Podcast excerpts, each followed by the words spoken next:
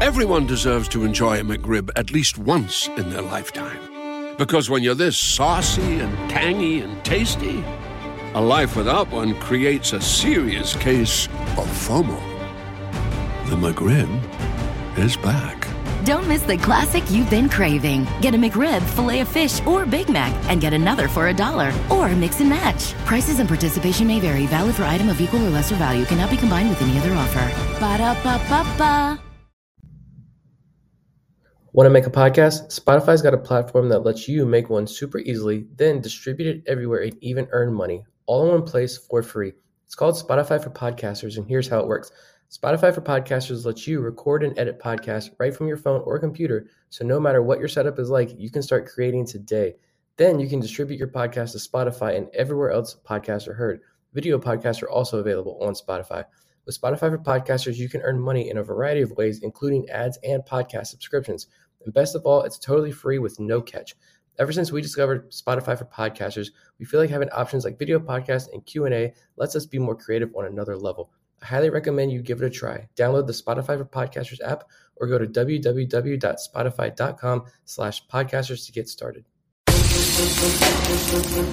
Welcome into The Verge, a show which covers the Baltimore Orioles minor leagues. The Verge is part of BSL Radio. Baltimore Sports and Life is dedicated to analysis and discussion on the Orioles, Baltimore Ravens, and the University of Maryland.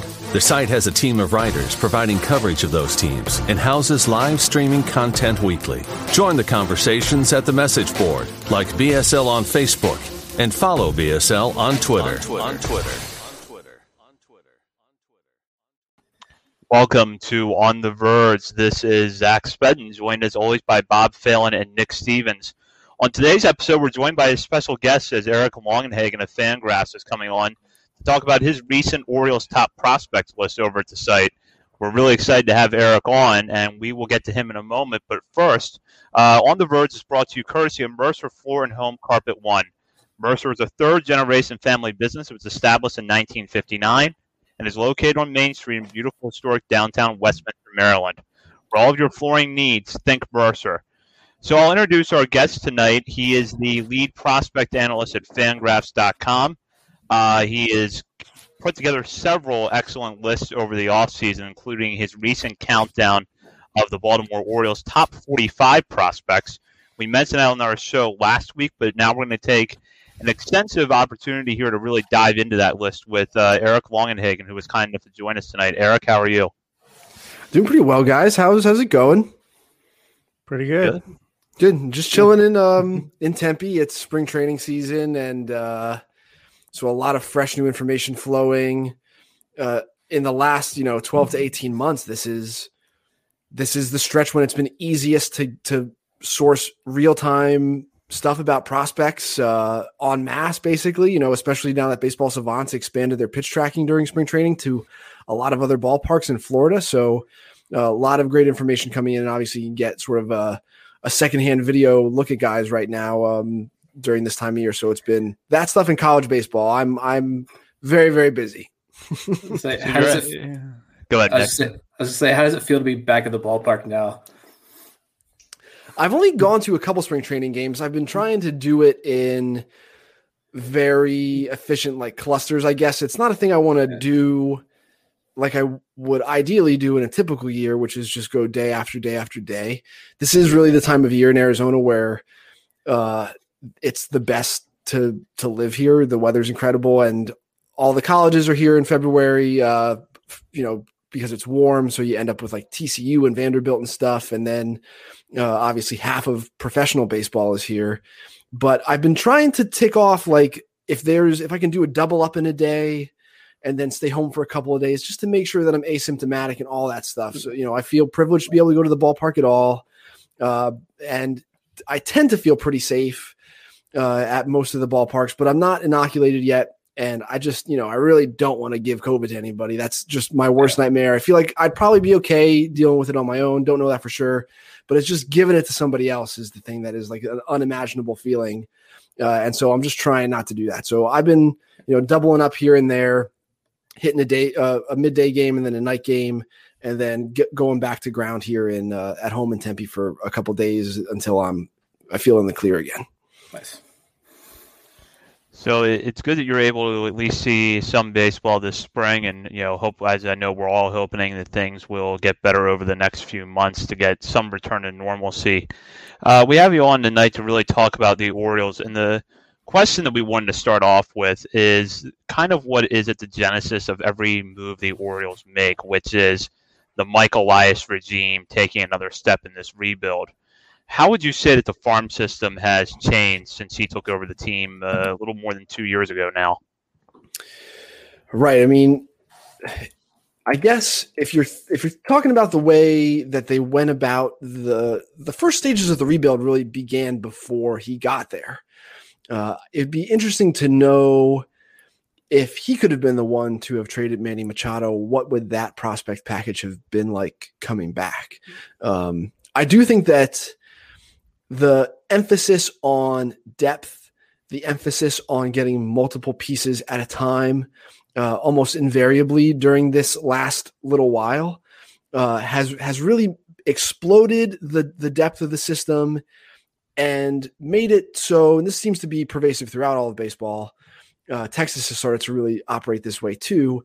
Is let's get as many guys as we like as possible. Don't have to love, but just let's get a bunch of guys that we like and apply uh, these sound developmental techniques to them, the kind of stuff that worked really, really well in this case when we were in Houston, right? And you know, I think to, to look at especially how the pitching has developed in Houston over time uh, should give you a lot of confidence as an Orioles fan that that that's going to work. That when you get a Zach Peek, Isaac, Matt, Isaac Mattson, uh, Kyle Brnovich, uh, you know that that some of one of those guys at least is going to become a real major league arm, a, a real part of your pitching staff. Um, and so if that's just applied to every deal where you're getting like an extra arm or two uh, as as a second or third piece in every deal, that yeah, you're going to really start to see uh, the seeds of that reaped two, three years down the line as those guys have been in the system for a while.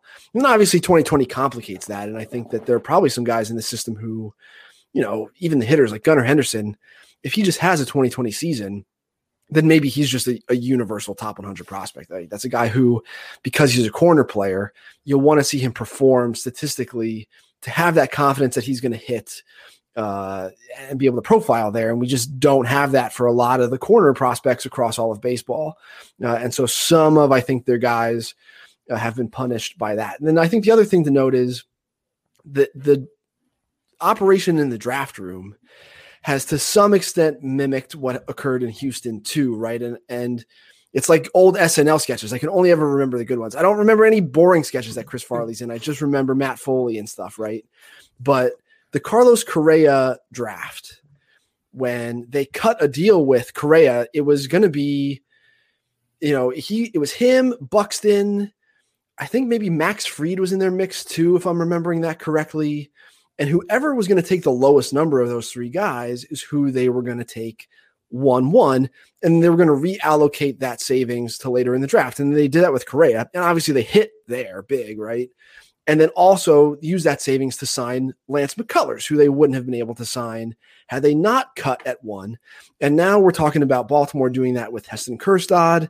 He was part of, for me, a big fat tier of 50 future value guys in the middle of the top 10 picks in the draft who could be had for the lowest bonus. And that allowed them to roll that into Coby Mayo, who I really, really like. Uh, you know, Carter Baumler, who again, just 6'2, 180 breaking ball, low 90s. Put him in this developmental machine and see what comes out. Like I like this approach. Uh, and then they got two good college hitters there as well. So they really diversified the mix that they got. Uh, and I, I really liked their draft uh, approach as well. So yeah, I think it's pretty interesting. You're more likely to end up with a bunch of role players in some of the you know Jahmai Jones, Tyler Nevin types of guys uh, than you are, I think, slam dunk everyday players. But again, if you're acqu- acquiring them in volume, then somewhere along the line, one of those guys is going to pop and be you know, a pillar of your org for the long term. So yeah, I, I like the way they've gone about it. Uh, can't say the same for the way the scouting staff maybe seems to be developing. Some of the stuff that happened in Houston is definitely happening in Baltimore now. Uh, certainly during the pandemic, there are lots of good reasons to fixate on video. and limit your scope to that. And there's certainly an efficiency component to doing it that way that I think is a real positive. But I think having a lot of the old scout guard around, having people go to the field, allows you to source uh, dope and rumor and all sorts of other valuable intel that doing it solely on video does not allow for. And uh, that as more and more teams do things this way, in part because of, you know, at the behest of ownership to cut costs, that the only competitive advantage will be having those old guys at the ballpark talking to the assistant coaches who they've known for 40 years. So uh, I think it's a short sighted approach to kind of rejigger the scouting staff the way that that they've started to, although they do have people out here at, at spring training games and stuff. It's not like they're totally scoutless. Uh, but I, I would be cautious if I were to do, if I were to repeat stuff from Houston, there's, I would select some of it and, and not others. So, what would you say right now is the biggest strength of the system?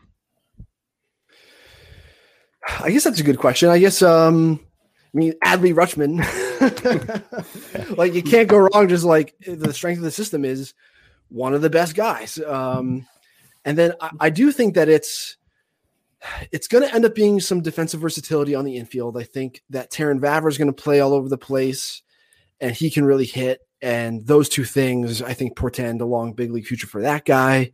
Jordan Westburg is going to be the same thing. Anthony Servideo has a bunch of multi positional experience too, just because there were so many other good shortstops at Ole Miss while he was there. So he sort of backed into that. Uh, and then, yeah, I just think it's they're up to middle contact bats and depth in pitching. And the rest is sort of going to take care of itself. Um, and I think that the, the depth that they've built over a short period of time is probably one of the other you know things I would identify as as a strength. Um, but uh, and then it's not like they're taking a bunch of numbers only type, you know, like you see some of these big bodied college masher type guys like Aaron Sabato at North Carolina, Brent Rooker uh, at Mississippi State, uh, you know, the two, tw- two guys that the Twins drafted. And you look at them and say, that's an analytic driven pick. It's a guy with a lot of measurable power. And you would expect a team like this to do that type of thing too. And maybe there's been some of that, but more if I look at a guy like Jordan Westburg, Jordan Westburg, uh, or a Terrin Vavra or Kyle Stowers. I'm looking at good athletes who need polish, who need some sort of help. And I think that that's speaking to an integration of the scouting side of things there, which I, I do think that's a, that's a reason to do things on video and sort of warehouse things in one tightly knit place because I think that it allows for this type of communication to be uh, easier. But it, you know, you have your scouting staff, and then the, the dev piece gets integrated into it. So you're looking at a player and saying, "Here's what he can do here's what what might need to change.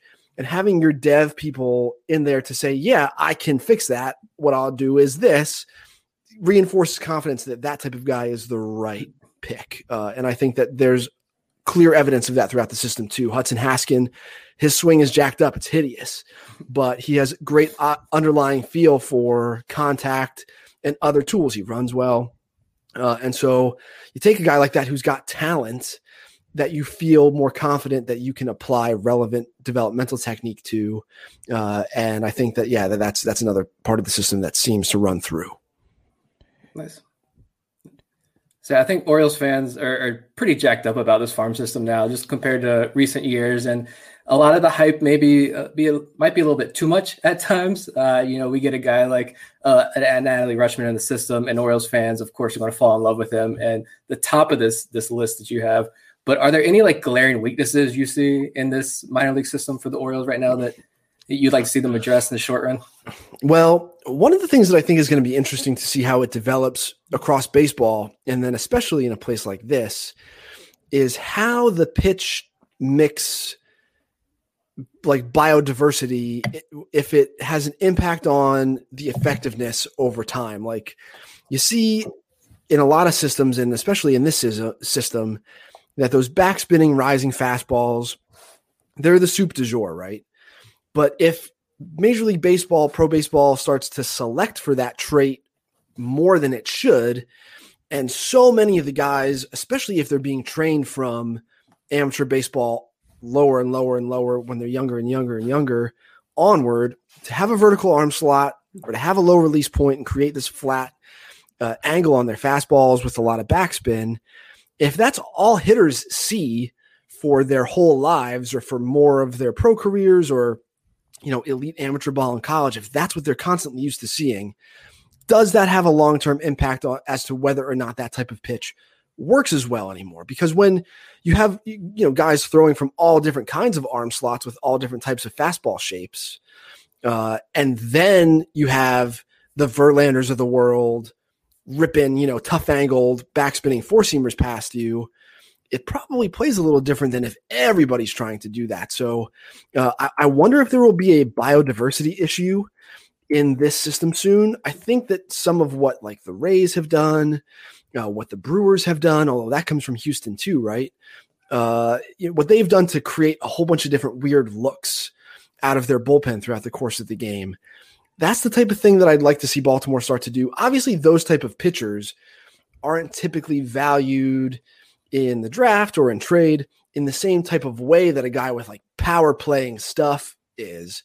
Uh, there's just much more confidence in that backspinning fastball, vertical action breaking ball now than there has ever been, and much more than there is compared to other types of pitchers. So uh, I think that getting some of these weirdo sidearm type guys. I mean, Zach Lowther is, sort of that type of guy, uh, but having those guys at scale, I think, uh, will be important. I think that some of the other teams who I think are good at this have started to branch out in that way where they're like, yeah, give me Eric Yardley and I'll trade you a comp pick for Alex Claudio. And you know what's uh, what's another one? Zach Pop is is one that is sort of let get away uh, in Baltimore. So it'll be it, well maybe, but um, I think he was supposed to pitch today. He might be throwing right now. That might be interesting to know how that looks right now, um, given that when he was traded in that in the Manny Machado deal, it was all right. Well, if this guy stays healthy, then maybe he's Brandon League. You know, he's it's it's a turbo sinker guy uh, with a low slot. So yeah, I think that I'd like to see a little bit more diversification among the pitching prospects that they've they've tended toward. Yeah, that makes sense. We're we're all pretty upset. We got Pop taken from us. So yeah, I and you guys were on uh, the, the other end of that. Doesn't it? It feels it has to feel good to be on the other end of that, though, right? Like that you have True. enough depth that someone thinks, yeah, we'll take uh, one of the Orioles guys in the Rule Five, and you're not taking Jose Mesa's kid and Nestor Cortes, and you know, like using like three Rule Five picks in a year on guys who don't stick. Yeah, it feels weird. not used to that. So I guess um, with your list, we shared your list as soon as it, it was put up on Fangraphs, and one of the first nice. comments that we got for it was, it, "Why are there no Samuel Basallo, Maikol Hernandez, two guys that the Orioles just signed in the international market?" Was that just because timing that that market, the deadline being pushed back a little bit, and when the list came out, or if so, what what are your thoughts on those two guys, just kind of generally speaking, since you know international prospects, a lot of information is harder to come by, and we're sure, not yeah. used to that either. yeah, yeah, right. Um, yeah, so certainly some of the some of the Orioles guys I have seen in person, some of them I haven't. Uh, the way that I started to do things internationally is to focus on the very very top of that market and not try to go super duper deep.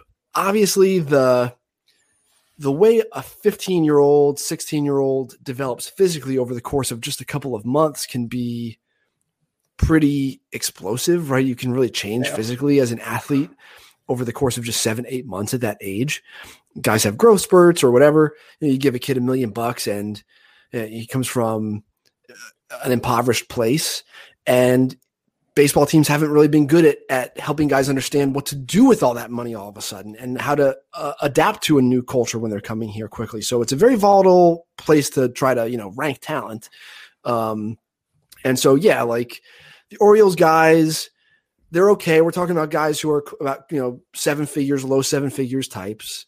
And Hernandez is of that well rounded, projectable frame group who eight months from now, you might go, hey, look at this guy. He's 6'2, 170. Now you're looking at, you know, at maturity, he's going to be 6'3, 205, 210. Maybe have two more grades worth of power, or he might always be slender, might be a lock to stay at shortstop. And your confidence in those two things might change over the course of a couple of months. So he's just in that developmental ball of clay. The actions at shortstop are good. Uh, and, you know, you just sort of see what happens. That type of guy I'll put if I have enough information on him, if I've seen him in person, which Hernandez I actually may have at some point. I think he might have been at. I might have an old roster here that has him in Scottsdale, and I have notes that I didn't uh, like identify before the list went up.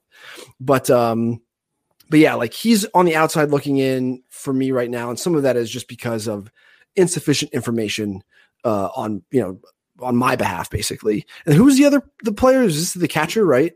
Yeah, Basallo, Samuel That's Basallo. right. Yeah, just don't have a whole lot on him. Um, Yeah. I think that is he Venezuelan. I've had a real hard time, especially during the pandemic, getting any information on some of the Venezuelan players, like Yeah. at all. Uh, some of the countries in Latin America were super duper locked down for months and months at a time. Uh, and some of even the pro prospects who have been around for a while were stuck inside for several months and in a way that like has impacted their conditioning over the course of checking in with uh, the developmental personnel with the team over the course of pandemic. So, uh, so yeah, I've really struggled to get info on some of the Venezuelan guys. I actually think that for the was it the first time this cycle that I had. I'm just looking now to see how many other Venezuelan guys are even on the list. So like Jesus Galiz and Wilman Diaz, who signed with the Dodgers. Galiz was supposed to sign with the Yankees, and then is one of those guys who um, was subject to some of the weird, unfortunate COVID circumstances. Like MLB wouldn't allow teams to trade bonus pool space anymore. And so the Yankees couldn't fit all of the guys in their signing pool because they had planned on training, trading for bonus pool space. And so they cut Galiz loose. They had like a $2 million agreement with him, or maybe it was 1.2. Uh, but it, he ended up signing for 600K with the Dodgers. Um, yeah, I've got the Borgoya kid for next year, but I just don't have a whole lot on the Venezuelan kids. That'll be interesting to follow. Um, so obviously, most prognosticators have Adley Rutschman to be major league ready at some point this season. But do you think the Orioles will start the clock on him at all, considering they don't really intend to be competitive this year? I don't know. That's a good question. I guess I don't really know. I think that if if some real repercussions, I would hope that they look at what happened with Kris Bryant and the Cubs, and also what happened with J.J. Watt and the Texans, because I mean Rutschman just kind of looks like J.J. a little bit actually, but he's also that type of guy, right? Like Rutschman is Rutschman's the best college hitting prospect I've scouted, and uh, he is big league ready. Certainly defensively. Do I think that you drop him into the lineup tomorrow and he'd be peak Adley Rutschman? No. Uh, could you argue? Could you point to like Mike Zunino and Joey Bart as recent examples of why you should be more careful with him? Uh, yes but I, I would tend to look at the Kris Bryant situation and, and then look at Adley Rutschman and say, I want this guy to be a pillar of our organization for the next 10 years, even if he's not great. If something happens and he gets concussed over and over again or breaks his hand a bunch, you know, or whatever, right? Like catching you take a beating, even if that dilutes his offensive production and he ends up being closer to Wieters just because of this guy's personality, like Brian Dawkins in Philly, or uh, you know, just that type of guy who just won around, and you want him to be on good terms with the org. And so I would be more inclined to to put this kid in in the big league sooner than later, even if it's suboptimal from uh, a like retention standpoint. Because honestly, dude, like if you don't compete if you don't compete during the life of Adley Rutschman's tenure in Baltimore, it doesn't matter that you have this extra year on the back end of his service time clock. Like you're just to get fired. So if you don't compete, you have like your five year window or whatever it is, and maybe some of these new age of executives are good at. You know, they certainly are better at job security because so much of it is budgetary. Uh, but but from a performance standpoint, like you just better be damn good long before that seventh year of team control can can come to fruition, right? So, I think there are a myriad of reasons, uh, both practical and ethical, that they should just maybe not an opening day or whatever. Certainly, I think Adley Rutschman is one of the best thirty catchers on the planet right now, bar none. You know, like he deserves to be a big league starter from from day one. If you want to take a look at what the hitting is like and, and sort of ease him into b- uh, big league stuff from a hitting standpoint, because you're scared of what happened with Zunino and you're scared of what seems like it might happen with Joey Bart, and you want to slow play things rather than try to ask him to take that leap that some of these guys haven't been able to bridge, uh, then I think that's justifiable. But at some point in 2021, I think he should be up. Let me ask so, you this, just talking about Rutschman real quick. Um, I looked this up not long ago, and it doesn't seem like there's much of a precedence for catchers getting a contract extension at the beginning of their career. Salvador Perez was one of the only examples I could find. Do you think that Rutschman could buck that trend and get an extension early on? Do you think that some of the Orioles aren't really going to entertain? Yeah, that's another good question. I don't have any specific intel on any of this, so anything I say is is very speculative. Uh, so it's a fact. Let's hear it. I think that he's certainly, again, like absolutely the kind of guy who I'd want to have around for a, a really long time. If you look at what the, the, Braves have done with Albies and Acuna, although some of that's on their agent, and what like Arizona has done with Ketel Marte, who's got a pretty, you know, before he really exploded, he had an extension. Um, like I, I don't know, and you know, Longoria and with the Rays I think that there's there are reasons to explore it. Certainly, I think that it's more if I'm lining up the risk uh, than someone like Longoria or Marte is less likely to the, like the spectrum of risk goes from uh, DH where you're just hitting every day to uh, pitcher where you might break at any moment, right? Like if you're the if we're if we were talking about Casey Mize, I'd go no no no no thank you, no extension. Uh, but for this guy, he's somewhere on that spectrum, t- closer towards the middle, just because it's not like he's playing third base or whatever, where he's just a position player and is less likely to get hurt than a pitcher. But he is a catcher, and again, they just absolutely take a beating back there. Their thighs and their their knees and their hamstrings and their forearms, like they just get bludgeoned with baseballs. And it wouldn't surprise me if over the course of these first six or seven years that he has with the team, that he spends a bunch of time on the in, on the injured list at some point, just because that's what happens. Um, and so maybe if a team is really taking a pragmatic look at that, they would say, "Yeah, that kind of scares me." But um, but having him in place at a reasonable number also means that you can reallocate some of that budget that ownership is allowing you to use to other pieces. And then so, but you know, that could be said of just leaving him on his rookie deal too. Uh, so yeah, I think if you can buy out a couple years of free agency, that's essentially what you're predicting then, right? Is when he's a free agent, do we still want to be in? Are we confident enough to be in? And uh, as far as Rutschman as a talent and a person goes, I would be. And then it's just about understanding the risk of of catchers. And then really the, the way to answer the question then on our own would be to go, all right, how many catchers are good from age 24 and then in perpetuity. Uh, and I, I would guess that that's that number is pretty low.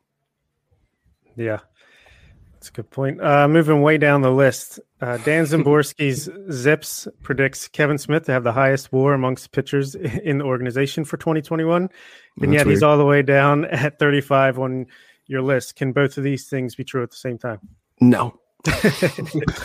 no, one of us will be correct. This is where, uh, and Smith is an interesting player, and maybe he's he's a good example of hey, you know, you said you wanted different looks mixed in. Uh, here's a guy who does that, right? It's a lower slot guy uh, who is in that Josh Fleming Rays sort of mold, and the thing that Zips can't capture that I can is how mightily Kevin Smith struggled to get that breaking ball to his glove side at the alt site, right? Like that's one thing that I know and can factor into what the way I'm thinking about this that Zips just cannot because it's looking at performance. Um, and so, yeah, there's definitely there are definitely people who love Kevin Smith. You can see how the way his stuff works, which is like this like teams like that now. And especially if the movement on your fastball tailing and your slider sweeping has a huge, huge difference. It seems to be a thing that some teams are growing interested in. And I bet Kevin Smith is on that list. But you still have to execute that back foot breaking ball to righties and that glove side chase it breaking ball to lefties if you're Kevin Smith. And he did not do that at the alt site. Definitely did not. Um, and so uh, that's why I slid him down to where he was. And I bet Zips loves him because of how he's performed, which I'm going to look up right now. Um, so there are two, a couple Kevin Smiths. All right, so there's one Pretty with the name. right. So yeah, I mean, if you're looking at it, 10 Ks per nine in 18 at low A, I guess that would be rookie ball. That's that's the New York Penn League. 23 innings, uh, a an 076 ERA, a 243 FIP. He had a 263 FIP at high A the next year over 17 starts, over 17 starts. Uh, and and absolutely carved at double A over six starts. Well, no, he did not. He, was fine. Eight per nine. There's a they pushed him, and then over the course of six starts at double A, took a little bit of uh, of a dip. And then let's see, the data I have from 19 on him is this is I'm just going to look up some fastball data that I sourced from back in 2019 that is still relevant just because there wasn't a 2020. And Kevin Smith 87 to 90, touching 92 with a lot of spin for someone who throws only that hard. Okay, about 2450 RPMs on average. It's a very low slot and axis, so you're going to get a lot of tail and sink on a fastball like this. Uh, and he does have quite a bit of both. Actually, not as much sink as you'd think. It, it has really a, a little bit of uh, vertical carry and a lot of tail. Only a 10% swinging strike rate on that fastball, so that's about average. And again, that's at like high A and double A. Uh, so you know, below well below average velocity, but average swinging strike rate on that fastball. is- So it's definitely pretty interesting. But as far as him like being the top guy in the in the org, no, I don't think that's gonna happen. But um, but that's interesting though, right? Like that's a thing that had I known that before you said that, then maybe he's not 35th on the list. And maybe I go, oh, so if Zips thinks his performance is at this level, maybe I should adjust this a little bit. So, uh, two players that we have talked about a lot recently because they were acquired over the offseason are Garrett Stallings and Jahmai Jones. Both came over from the Angels. We kind of took the contrarian view at the time in liking the Iglesias trade and liking that return. So, I'm curious to get your thoughts on Stallings and then Jones. Should we hear a lot about his swing being tinkered with? Um, and he's so far gotten off to a good start in camp. What kind of player do you see him being? Yeah, again, I think um especially Stallings, you're looking at a foundation of pitchability that you're hoping to apply dev to because the thing that teams just seem be, to be able to do most consistently now from a developmental perspective is tease out that velocity. That's just the thing that they can do now. Driveline's not famous for making guys throw strikes. You know, they tease out velo. Uh, and so I like Stallings quite a bit. Until you see the velo, you can't go, you know, on a prospect list. You can't just anticipate it, right? Because all right, well now he's an Oriole, so up he goes. Um, but there is the possibility of that. And then Jahmai, yeah, his swing has been goofed with a lot. Like it's just been the case for a lot of the Angels prospects over the last couple of years. Um, I'm not a huge fan of it. Not that I'm a, not that I'm anti swing change, or that I don't think that some of the data driven reasons to try to change someone's swing are valid. But I think that a lot of the players, this is a situation where there was not discussion. Uh, there doesn't seem to be cohesion between the, at least not logical cohesion in my mind, between the scouting staff and the dev staff. Because I love the players the Angels have drafted. I love Jordan Adams. I love Jahmai Jones. I love Brandon Marsh and Kyren Paris and Trent Deveaux. Like I, I, I really like the athletes that the Angels have put into their system over the last handful of years, but a lot of them, and some of them explicitly so, are raw two sport athletes. Like Jo Adell is just still very raw, and Marsh was an all state wide receiver, and Jordan Adams wasn't even going to be a baseball player uh, until NHSI where he looked great, and then suddenly it was like, how much how much would we pay this guy uh, to not play North Carolina wide receiver? And so Jahmai is like this, where rather than just let him learn how to play baseball for a while, his swing has changed and his swing has changed and then his swing has changed. And so all of these raw athletes that the Angels have had, to me, look like they're in the box thinking, all right, so I, I got to swing like this now, rather than just like, all right, there's a guy on second, nobody's out. I really just need to put a ball in play here. Like I just need to put a ball in play here to move this runner over in this situation. And all, you know, like I'm going to shorten up with two strikes. Like they're just not learning how to play intuitive baseball. Baseball is just such a complex game that uh, that they should, in my opinion, just worry about that for a while. And then if they're not succeeding for one reason or another, once that that foundation has been laid and they're at double A or whatever, then change their swing. Because then the other stuff is, is already baked in. They don't have to worry about. They're comfortable in the baseball playing environment, and now change their swing. Um, rather than the other way around. Like I just don't want Jordan Adams to get to double A and then be taught situational baseball. Uh, so uh, I think Jahmai is in that bucket where they found something that worked with him towards the end.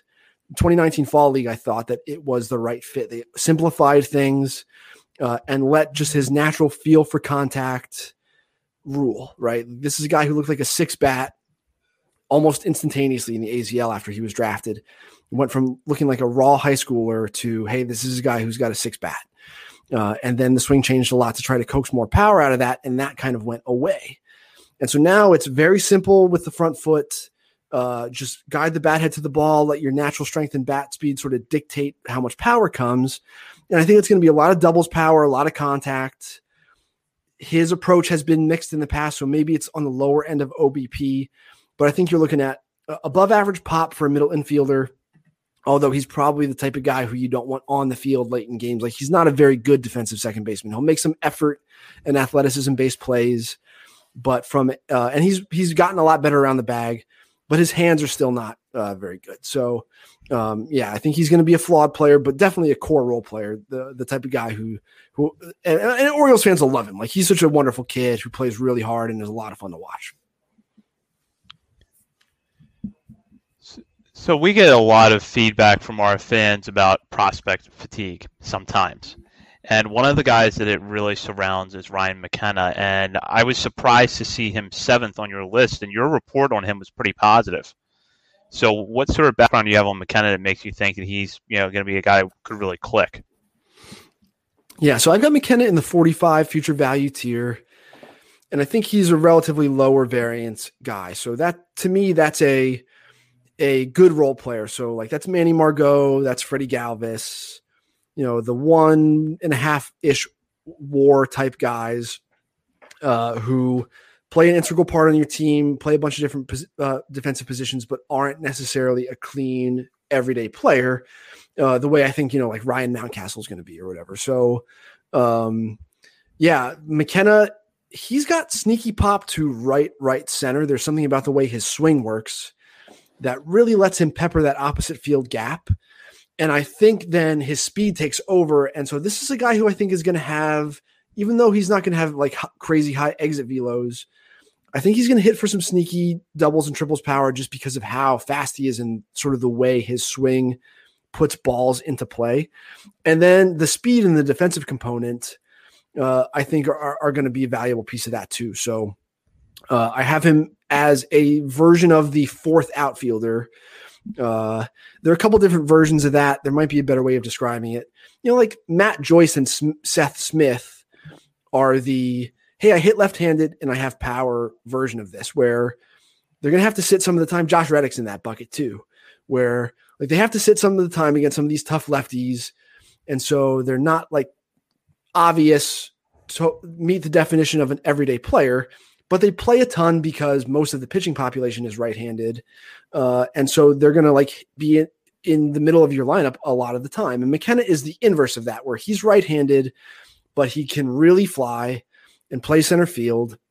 There's going to be some sneaky power there too, uh, so he'll probably sit sometimes against you know right-handed pitchers, or if you got a sinker baller on the hill that day, then you don't need the seven runner in the outfield that day, so you can you know, have someone who is more offense forward playing an outfield position that day uh, rather than McKenna. And so he's also not the definition of an everyday guy, but he's something close to it. He's definitely an integral role player type.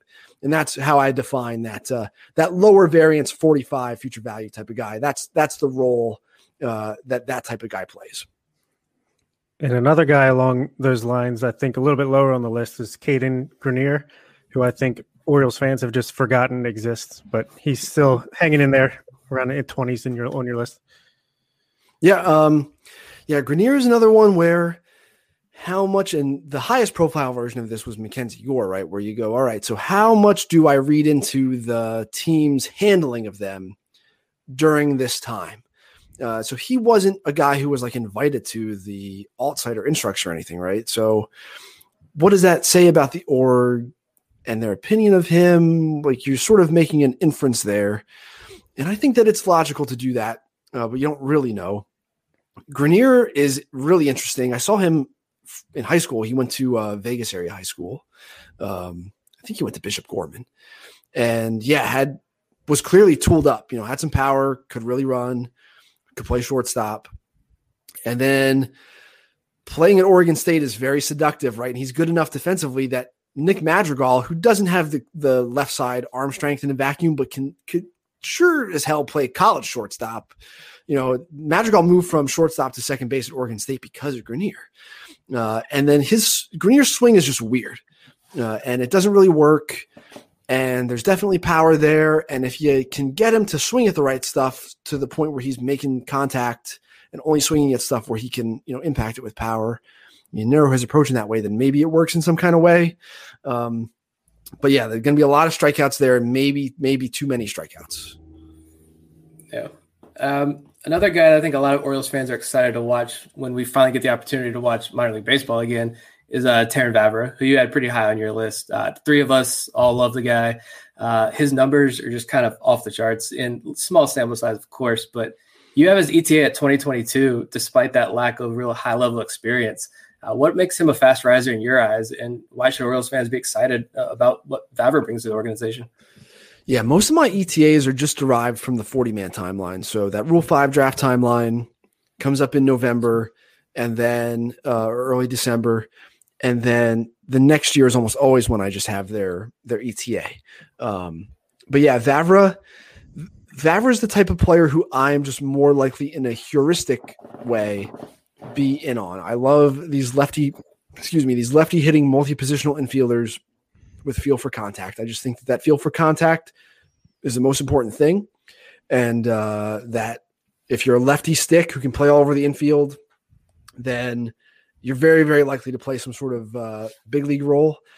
And even if it takes a little bit of time for it to develop, even if you don't have a whole lot of power, you end up in the doing like the Eric Sogard thing, you know, where there are some some years where you are running maybe a little bit higher of a BABIP than uh, you should be, and you're hitting like 315 or something like that. So uh, Vavra is a really athletic lefty stick.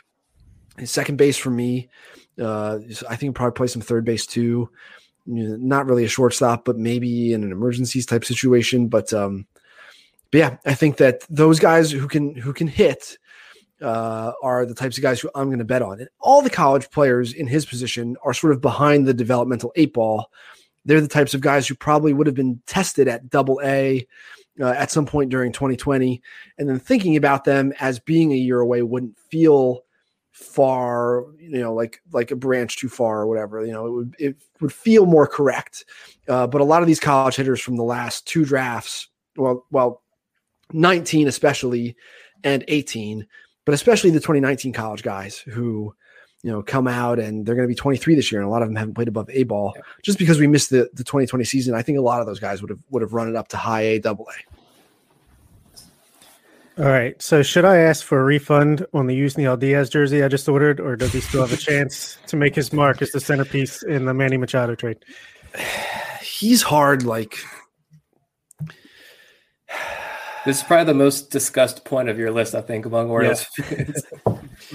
Yeah, he's one where ultimately I felt it came time to to make a call on what he was going to be and I just took the under. Like there are definitely things about him I've seen him do. And I've been watching this guy for a long time, right? Like I'm just here in Arizona. So I saw a ton of him with LA before he got traded. And he was really, really performing for his age at every level, basically the whole time until like 2019, a little bit, right? Um, there's again something about the way his swing works that I think has limited utility throughout the zone where he can get beat. And there's less margin for error for a guy like that who's going to play a corner outfield spot than for someone who can actually play center field. So if you told me that he and McKenna, albeit for different reasons, right? Like Diaz has a, has more raw juice than McKenna does. But if you told me that they were going to produce like roughly similar stats, even though it was happening in different ways, right? McKenna's gap power and then run like hell. And oh, look, I've got 30 doubles. And Diaz is, oh, I have actual power. Here are my 30 doubles. And then McKenna can actually play center field and Diaz cannot. And Diaz has been hurt a bunch too. And that also caused me to round down a little bit. But you can see how there's, there's, if you're looking at it this way, which is the way I looked at it, that there should be some daylight between those two guys. Uh, and then the injury stuff really caused me to round down on Yusniel uh, even more than towards the end. But uh, there are people in baseball who just think he's a 50. That you mentioned prospect fatigue before, that they just think the way that this guy performed at his level, he feels like a pretty safe everyday corner outfielder to, to me. And there are people in baseball who feel that way, and, and I'm just not. I'm just not one of them. And um, oh, go ahead, Nick. No, go ahead. I was going to say, for some reason, Keegan Akin isn't on the list, and perhaps he's not considered eligible. But for the sake of argument, where would he fit in if he was? And do you think he can stick in the rotation? Yeah, I do. Um, so I I did go back and count his service time days, and I guess I came up with 43 days on this second count. At one point, I must have counted more than 45. He is on the board, has a, a tab for everybody who graduated rookie status in um, in 2020. So if people go to Fangraphs and find the board uh, and click on the far right tab, the seasonal tab, there's a drop down in there that just says 2020 graduates, and Keegan Akin is on there, uh, and and all the Orioles prospects who graduated. Austin Hays was the only other one um, in 2020 are on that uh, that list. And yeah, I've got Akin again as a 45 had renewed confidence in him being able to consistently back foot that breaking ball to right-handed hitters based on what I saw in 2020 was always a velo and changeup lefty for me as an amateur and then as a prospect and then watching him in the big leagues uh, I was just like oh, okay yeah this guy's breaking ball utility is better than I thought. And so I slid him up into that uh, into that 45 future value tier I know he got touched up a little bit today and I know he's had a hard time throwing strikes uh, in general so far this spring. But you know, he's a he's a husky boy, so sometimes it takes a little bit of time for those guys to come into camp and shake off the offseason rust. Uh, so I, would be okay with that. I, I, still just love his left-handed stuff and think he's going to be a core part of any kind of pitching staff that, that you guys have moving forward. Uh, but yeah, he'd be in that future that 45 future value tier uh, on the Orioles list somewhere in that mix with like Kremer and um, and who's the other one I have in, the, in that mix? Uh, uh like Baumann, yeah. And then you're just kind of picking your who who do you like? You know, uh, Baumann's sort of been hurt, but has the best pure stuff of those three guys. Kremer's the most stable of the group. Uh, and Akin is the one who had, you know, 2020 success, and and maybe that makes you feel a little bit more confident in him. It's sort of, you know, take your pick of that group. Cool. Nice. So two two righties on the flip side of that, further down your list that really struggled in 2019. Last time we saw them, uh, but Blaine Knight and Brenan Hanifee. Uh, Knight's strikeout numbers just not there. Walks were through the roof.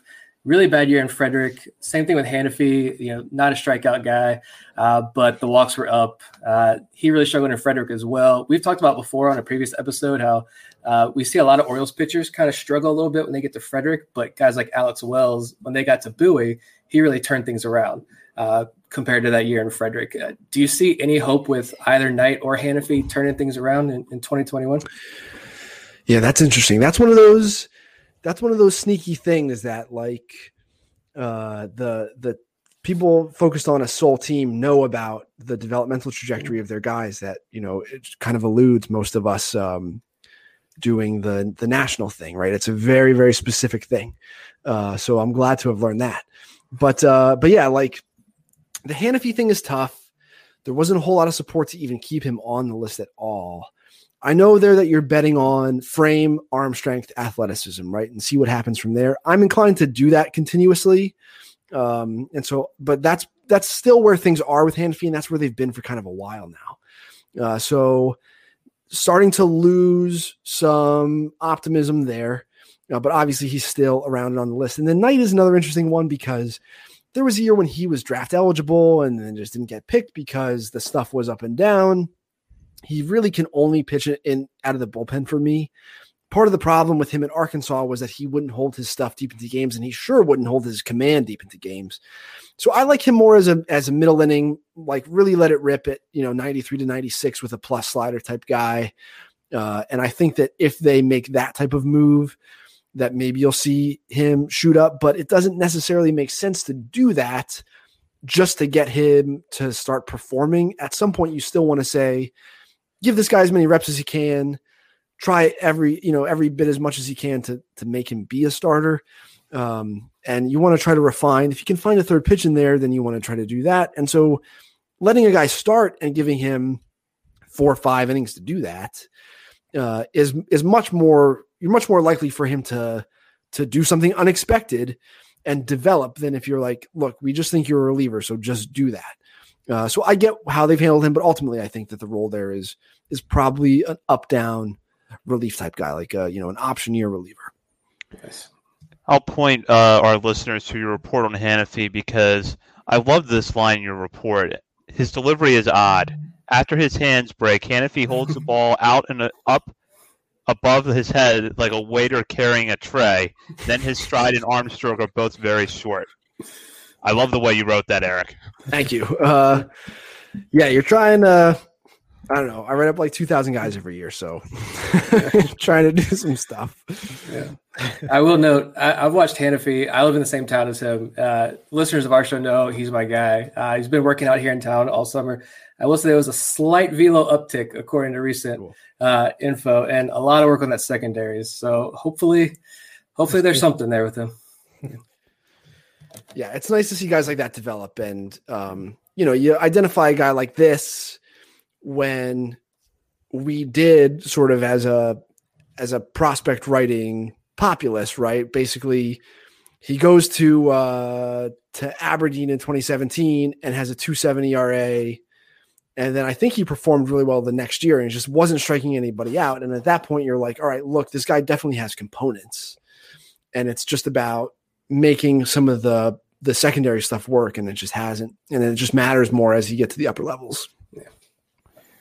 Going over the hitters for a moment, um, there's been a lot of talk this spring about Tyler Nevin's swing and how the Orioles are working with him, and it seems like the goal is to try to get a little bit more power production out of him do you think they're ultimately going to be able to do what the Rockies couldn't and get more power out of Tyler Nevin?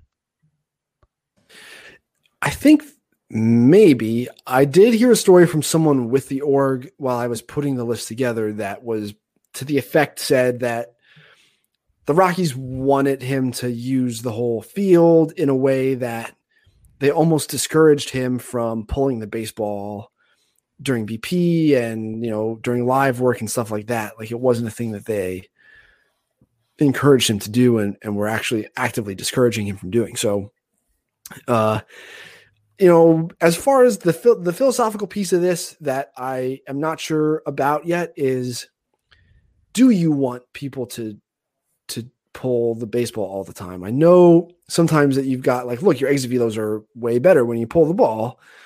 But if you start guys doing that from day one, then you're missing out on some of the great natural hitters like Miguel Cabrera. Like you would never want Miguel to tell Miguel Cabrera, "Hey, dude, just pull it all the time." Right? Like that. Part of the reason that guy developed into one of the best hitters of the last 20 years is because he was groomed to like do this all fields thing and then developed through physical growth the power to do damage everywhere and he became an elite hitter because of that. And I don't think I'd want to to to prevent. I'd be worried that that encouraging people to pull the ball more often from day one uh, might you know you might miss a guy like that uh, you, because you don't allow him to develop into that.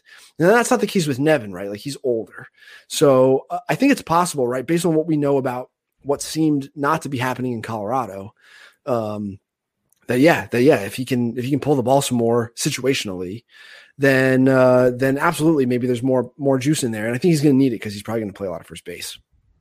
Side note: What the hell are the Rockies doing? right. Yeah. Um, it's funny that you mentioned that because somebody with the Denver Post is supposed to call me tomorrow to talk about exactly that. Um, I don't know. I don't know. But uh, from my perspective, that org is strange just because, you know, I'm on the backfields a lot. And when you have kids who have the same number and your rosters that are on posted on your backfields aren't always updated and the names are on the back of the jerseys and it's hard to get schedules and like probable pitchers out of out of people on your staff like it really makes my job hard. And so uh, and the job of the scouts here humping the backfields as well who cover the rockies. They don't want to be blindsided. I asked the guy who covered the rockies all last week. I was like hey do they have a b game coming up here this week? And he was like oh i really don't know. And then they did. Like i would have liked to have been there but um but it just wasn't a thing that that was known. So it was just a thing that some of the Diamondbacks beat writers stumbled on and were like, "Hey, there's a B game going on in the Rockies backfield," and I was like, "Oh shit, I should have been there." but um, but uh, but yeah, like that's it's a weird org. Some of the stuff they do, I think, is really great, and some of the stuff that they do is like not good. Um, and yeah, it's it's weird. I don't know what to really think about them right now, but I should figure that out before tomorrow. Uh, another outfielder that I'm interested in. He's a guy that I was excited to watch 2019, but you know, having a newborn right after short season ball started, eh, not a lot of time to get out to. No, well, congrats though. Yeah, thank you. Um, and yeah, the Aberdeen camera is like kind of like somebody has a drone over top of the field, so you have no idea what's really happening uh, on those games. But Kyle Stowers, uh, you have a pretty high among outfielders in this organization. And I think he gets overlooked just because Orioles have a pretty solid group of outfielders right now at the major league level. Mountcastle Hays, the resurgence of Mullins, we'll see what happens there. But yeah, uh, Santander, and then you have Kjerstad and Diaz, but you have Kyle Stowers right behind them. I mean, other than his just extreme raw power, uh, what is there to like about Stowers? What he brings? I just love how crazy athletic his swing is. like he's just got his swing is just so athletic. Um, and so to see that, especially to see that on a college field, uh, was different. Uh, and so yeah, I'm in on that. That's basically it. he just has when you watch Cody Bellinger swing, when you watch uh, like anyone who has that explosive rotational ability where they're taking that giant stride, it just takes a rare sort of athlete to be able to do that and there's maybe not the elite like rotational speed, like the bat speed isn't as goofy as someone like Bellinger or like Acuna or Javi Baez or some of these other guys who have these really rotational swings. Um, but but the fact that he can keep a swing like that relatively under control, uh, and I just love guys with that really long stride. I like guys who can adjust the. They're really adjusting like the depth of their barrel by adjusting the length of their swings or the length of their stride. So, you know, the longer stride you take, the lower your barrel is going to traverse the zone. And so some of those guys, I think Stowers can do this, you know, can can adjust their swing in that way, sort of mid uh, stride. Um, and so yeah, I just think he's a lefty bat who's going to hit for a ton of power. There are going to be some strikeouts, but um, but yeah, he's in that bucket too, where it's like there's more variance there, so I think there's a little bit more ceiling, and maybe he is just eventually like an, a true everyday player. I think the talent for that is there, but uh, he's also in that like 45 bucket where you know it's that Seth Smith, Matt Joyce type of thing. Like, yeah, that's pretty reasonable to expect this guy to come up, mash right-handed pitching, which just makes up most of the pitching population, and play you know a two thirds of a platoon sort of situation. And even Joc Pederson is like the high end version of this, right? Where mm-hmm. he's not really playing against lefties, but still is hitting like 25 bombs a year just because he has so much power and is put in the right positions to succeed. Focusing for a minute on two guys that have gotten a lot of hype um, really since last fall, and that's Jordan Westburg and Gunnar Henderson. Um, There's a lot of focus on the bats with those guys, but do you see either one of them sticking at shortstop? No, um, I'm still kind of stingy in the way I think about shortstops, right? Uh, but if it were my ball club, like Paul DeJong wouldn't play shortstop for me, but he's played shortstop. So, uh, Westburg, if you're going to pick a guy, it's probably Westburg, who has a better chance of the two to stay there. But no, I don't think so. I think um, Henderson, I bet, could be a, a, a very good defensive third baseman. I'm I'm more inclined to think that Westburg ends up playing second base left field, but he's the one of the two who, if I'm going to bet on a guy to stick there and be a four defender, then it's probably him. Do you think the Orioles have enough depth behind Grayson Rodriguez and DL Hall to fill out a rotation on a contending team, or do you think they'll eventually need to acquire at least a mid-rotation starter outside of the organization? I think that I think that Grayson is going to be a real dude. His delivery still kind of scares me, uh, just because of how long the arm action is. And Hall is this way too. At least the last I saw him, his arm action was pretty long. And so Hall, I end up, I think, will either be in that five and dive role where he's like Blake Snell, where he throws like five innings and that's kind of it. Um, just because he doesn't work efficiently enough. And so, yeah, I, I think that pitching depth in general is a huge, huge part of having a contending roster and that there's always attrition. So you can love, I mean, like, like look at Lucas Giolito's career was like, wow, look at this guy. He's one of the best prospects in baseball. And then he sucked. And now he's great again because they shortened his arm action. Uh, and so there are going to be, there's going to be some of this with all of the guys that they have in the system. And some of them are just going to fall away the way some of those Royals prospects uh, kind of fell away. Um, even, you know, they won a World Series anyway, but a bunch of those guys just didn't really pan out. So, um, there's always going to be attrition on the pitching side, which makes the depth piece important. And so, yes, I absolutely think that they're going to need way, way, way, way, way more guys than just Grayson and DL Hall.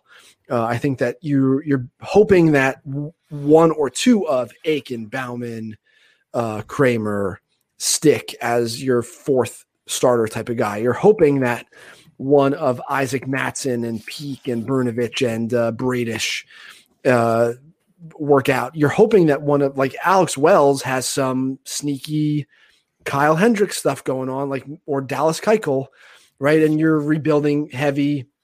This guy can eat innings, and maybe by giving him the opportunity to to do that, you run into a guy who can uh, who can play that sort of long term role and totally exceed your expectations. You have so many opportunities to give guys the chance to do that because of the rebuild. So, um, so yeah, depth is going to be hugely, hugely important. And some of them will just you know be born of refining themselves at the big league level through sheer opportunity. Um, and I, I, would guess that three three or four of the prospects in the system are part of the uh, the next competitive orioles big league rotation. Um, and that you know two of them uh, just for the sake of depth probably are not one of those two is probably like a big a big name guy like a go get Darvish or go get Musgrove or go get Lance Lynn type of guy who the, who the org is going to have to uh, consolidate prospects to trade for. All right, and more on the pitching side, uh, I saw there was no mention of Adam Stauffer or any of the arms from the 2019 draft class for the that the Orioles actually selected. In the other prospects of note, are they not of note, or is it just there's not enough to go off of since you know 2020 was missed? Yeah, you could include, you know, Stauffer's like Stauffer's like 90 94 um with some again some backspin. Uh so yeah, like typically for me, the guys who end up on the the back end of the list or the the prospects who get drafted after round 3 basically typically do not end up on the list uh, and maybe they're in the honorable mention section and are more likely to be if I've seen them in person at, at any point, which is just like not the case with a lot of the Orioles guys. Um, so yeah, like certainly again, uh, the Orioles seem very, very interested in all of these underlying traits. You know, flat angled back spinning fastballs.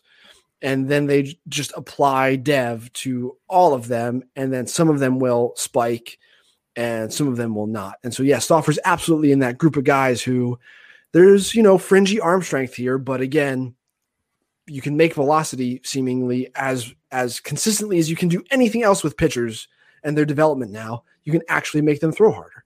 Like we just have programs in place now where that actually happens, and it didn't used to. Uh, so maybe finding all these underlying traits is really the way to go, and then get them to throw harder. And he is also just sort of in that bucket. Cool. So I guess we're kind of close up here with looking at the draft. Uh, enjoy your work on the draft prospect side of things too. Uh, you know, this year has kind of been the first year that I've enjoyed really diving into just watch as much college baseball as possible, and it's been awesome to see a lot of these non-conference games. But conference play is getting ready to ramp up here in a few weeks. Uh, who should Orioles fans pay attention to uh, as college baseball really gets underway here at, at pick number five? Who are some guys that you really like that stand out that could be in an Orioles uniform in a few years. So the things that that Orioles fans want to keep in mind is how the team behaved in last year's draft. So mm-hmm.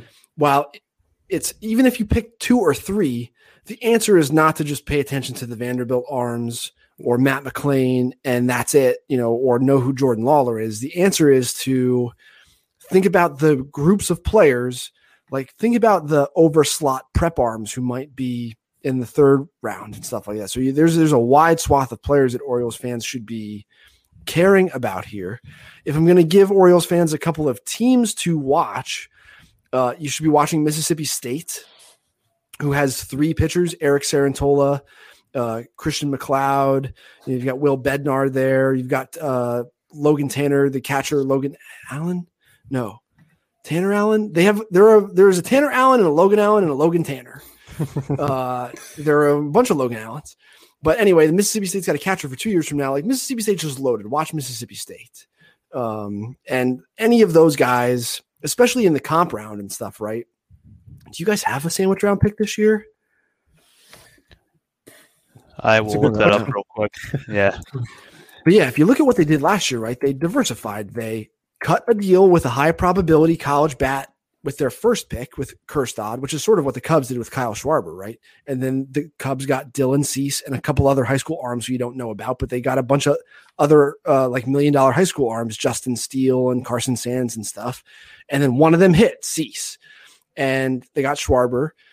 and they were able to do that with the other guys because they cut with Schwarber. So I would look for Baltimore to do that. So know about that whole fat middle of the top 10 right? If Baltimore looks at all those guys and sees roughly the same player, then they're probably going to draft the guy who's going to take the lowest bonus. And so then the thing to pay attention to in the mock drafts is which of that type of guy is projected in the mock drafts that you trust and closer to the date. Like, don't go looking at mock drafts now. They're just clickbait now.